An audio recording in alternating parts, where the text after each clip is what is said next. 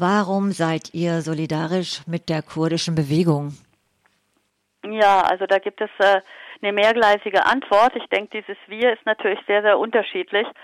Und ich habe so ein bisschen, würde ich mal sagen, es gibt von den verschiedensten Organisationen und einzelnen Menschen rund um die in der Reziprozität, Solidarität mit der kurdischen Bewegung und viel auch mit der kurdischen Flinterbewegung oder Frauenbewegung, wie sie sich selber nennen, ähm, so ein bisschen zwei, zwei Hauptgleise. Hm? Ich muss kurz unterbrechen. Wie, äh, du hast äh, Reziprokität benannt. Kannst du kurz sagen, was du damit meinst? Ja, da, da würde ich ganz, komme ich dazu. Das wäre so mein dritter Punkt. Darf ich das ein bisschen hinten anstellen? Ist das okay? okay? Also das erste ist mal so ein bisschen das Klassische, was wir im Linken haben, das gegen etwas zu sein. Und wir sind natürlich, unsere Waffen töten dort in der Region. Und ähm, das ist auch hier kein aktueller neuer Krieg, weil jetzt, Achtung, Triggerwarnung, ähm, die kurdische Bewegung richtet sich so schon sehr lange jetzt irgendwie seit April eigentlich an die Öffentlichkeit, auch hier in Deutschland, wegen dem Einsatz von Chemiewaffen. Das muss man sich vorstellen. Es gab 2000 Chemiewaffenangriffe auf die, in den kurdischen Bergen. Und ähm, da werden wirklich gezielt Chemiewaffen in die Tunnelgänge, in die, die Berge vom türkischen Militär gelegt, um die Leute äh, dort irgendwie umzubringen. Und diese Chemiewaffen kommen natürlich auch teilweise aus Deutschland. Und allein, egal wie solidarisch oder wie nah wir uns der kurdischen Bewegung fühlen, könnten wir eigentlich schon auf die Straße gehen, nur um die Chemiewaffen oder den Einsatz von Chemiewaffen zu protestieren. Und ähm, an diesem Punkt gab es noch nicht viel Solidarisierung mit der kurdischen Bewegung. Und äh, das Zweite wäre zu sagen, es ist momentan ein NATO-Staat, der äh, länderübergreifend ein Gebiet angreift, das sich in Selbstorganisierung versucht und auch, das wäre der zweite sogenannte Gegengrund, warum wir sagen, wir gehen auf die Straße, weil wir es nicht möchten, dass ein NATO-Land einen dermaßen grausamen Krieg irgendwo verübt. Das wären so einfach diese zwei Grundpfeiler, dass selbst wenn wir uns nicht verbunden fühlen würden mit der kurdischen Bewegung, hätten wir schon genug Gründe, auf die Straße zu gehen. So, einfach weil wir sagen, aus unserer Geschichte raus und aus einer antimilitaristischen Haltung heraus und überhaupt sind wir gegen Chemiewaffen. So, das findet jetzt noch recht wenig statt, sage ich mal. Ich finde, da fehlt auch so ein bisschen das äh, Bewusstsein, ähm, was für ein durchmilitarisierter Staat wir sind und es ist so der erste Strang. Dann kommen ja. wir jetzt zur Solidarität, oder? Ja, jetzt käme der zweite, also der zweite Grund, warum wir solidarisch sind mit der kurdischen Bewegung. Und in dem Moment kommt eigentlich auch für mich der Begriff der Reziprozität, weil ähm, die Reziprozität bedeutet, es ist nicht in eine Richtung, sondern es ist ein Austausch, es ist eine Vernetzung, es ist ein gegenseitiges ja, Weiterbringen im Ansatz. Und ähm, in dem Konzept von äh, Jinjian Azadi, das ist, äh, wird jetzt viel gerufen, und ich wollte da kurz noch mal was dazu sagen, weil äh, dieses, diese kurze Übersetzung von Frauenleben, Freiheit beinhaltet einfach noch mal viel mehr. Das hat überhaupt nichts mit Biologismen zu tun, sondern ähm, das Frauen, das bedeutet der feministische Ansatz. Das Leben bedeutet der antikapitalistische, ökologische Ansatz. Und Azadi bedeutet quasi ähm, der basisdemokratische Ansatz, äh, im, der sich dann irgendwie im Konzept des demokratischen Konföderalismus irgendwie quasi als Struktur, als Organisierung von Gesellschaft ausdrückt.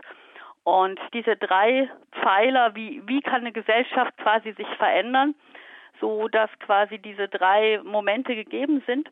Und das finden wir halt wieder in diesem Gesellschaftsmodell von Rojava, wo, wo versucht wird, unter Kriegsbedingungen, ne, es gab ja noch Rojava hatte ja noch keine Zeit des Friedens wirklich oder des Nichtangriffes von außen oder innen, ähm, wo das versucht wird umzusetzen. So, und das heißt, wenn wir auch allein nur mit einem dieser Pfeiler mitgehen können, zum Beispiel, wir sind gegen die weitere Ausbeutung der Natur, wir sind äh, antipatriarchal eingestellt oder wir sind für eine andere Organisierung von Gesellschaft, Gesellschaft von unten, dann wären wir eigentlich auch schon also in der Reziprozität zu der kurdischen Bewegung. Es gibt noch weitere Gründe, warum wir solidarisch sein können oder auch reziprot sein können im Moment ähm, natürlich, äh, wer, wer für Menschenrechte ist. Auch ohne jetzt äh, die kurdische Bewegung besser zu kennen, gäbe es Gründe, sich jetzt in Protesten gegen den Krieg seitens der Türkei einzusetzen und mit auf die Straße zu gehen. einfach äh, weil man für das Recht ist, dass Menschen in Frieden leben können. Oder auch, weil man für Meinungsfreiheit ist. Beispielsweise möchte ich daran erinnern, das ist jetzt zwei oder drei Tage her. Es sind ja nicht nur die enormen äh, Luftwaffenangriffe und Drohnenangriffe. Es wurden ja auch zwei Zivilfahrzeuge, darunter war ein Journalist. Die wurden ja auch quasi von oben, von der Luft aus so angegriffen, dass äh, zehn, zehn, elf Menschen gestorben sind. Genau. Und es gibt natürlich noch den äh, bewegendsten Grund für viele, weil wir einfach dort Menschen kennen und lieben. Ja, deshalb das, gehen wir auf die Straße. Das wollte ich auch gerade sagen. Und ich finde schon, ohne was idealisieren zu wollen, aber es ist ja historisch auch ein relativ einmaliger Versuch, äh, wo ich auch als Feministin äh, sage, das ist äh, unbedingt einfach unterstützenswert und die äh, Frauen Flinter dort brauchen einfach auch die Solidarität. Ja, ich denke, äh, ich denke, es gibt ein Stück weit ist der Angriff auf die Flinter und die feministische Bewegung dort ist auch äh, ist auch größer gemeint. Es ist nicht nur ein Angriff auf die feministische Bewegung dort, sondern es ist wirklich einfach auch der Angriff auf ein Gesellschaftsmodell. Aber das hört sich immer so theoretisch an, weil es sind wirklich ja auch einfach die Menschen, die dort dafür kämpfen und da bleiben und versuchen da was umzusetzen. Aber es ist auch wirklich ein Angriff auch äh, quasi auf ja, feministisches Gedankengut und ihre Praxis an für sich. Ja, und ein Stück Gesellschaftsform, die halt alle mit einschließt. Das ist zumindest ein Versuch dazu.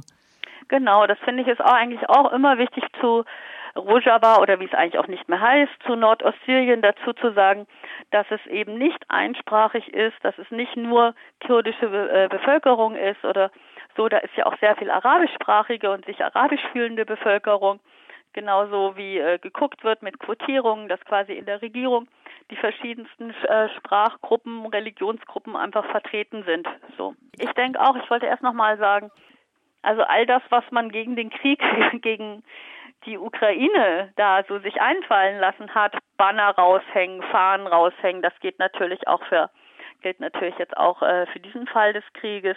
Da gibt es ja zahlreiche Möglichkeiten und da wäre es ja auch wichtig, äh, sich, sich auch wieder vernetzt zu denken, dass wir einfach eine starke antimilitaristische Perspektive entwickeln und auch einfach schauen, was wirklich von hier ausgeht. Weil ich mal glaube, dass das eigentlich schon auch mit der Hauptansatzpunkt ist, wo wir am meisten tun können. Druck zu machen. Ja, also die Feministinnen in der Region sind auf jeden Fall verbunden. Genau. Und äh, das hat ja auch sehr viel miteinander zu tun weil quasi, wenn es möglich ist, äh, in Rojava, dass eine starke feministische Bewegung entsteht. Und wenn es gleichzeitig gibt es auch im Iran eine starke feministische Bewegung, dann äh, ist das natürlich eine Bedrohung für das Patriarchat, egal in welchem Land.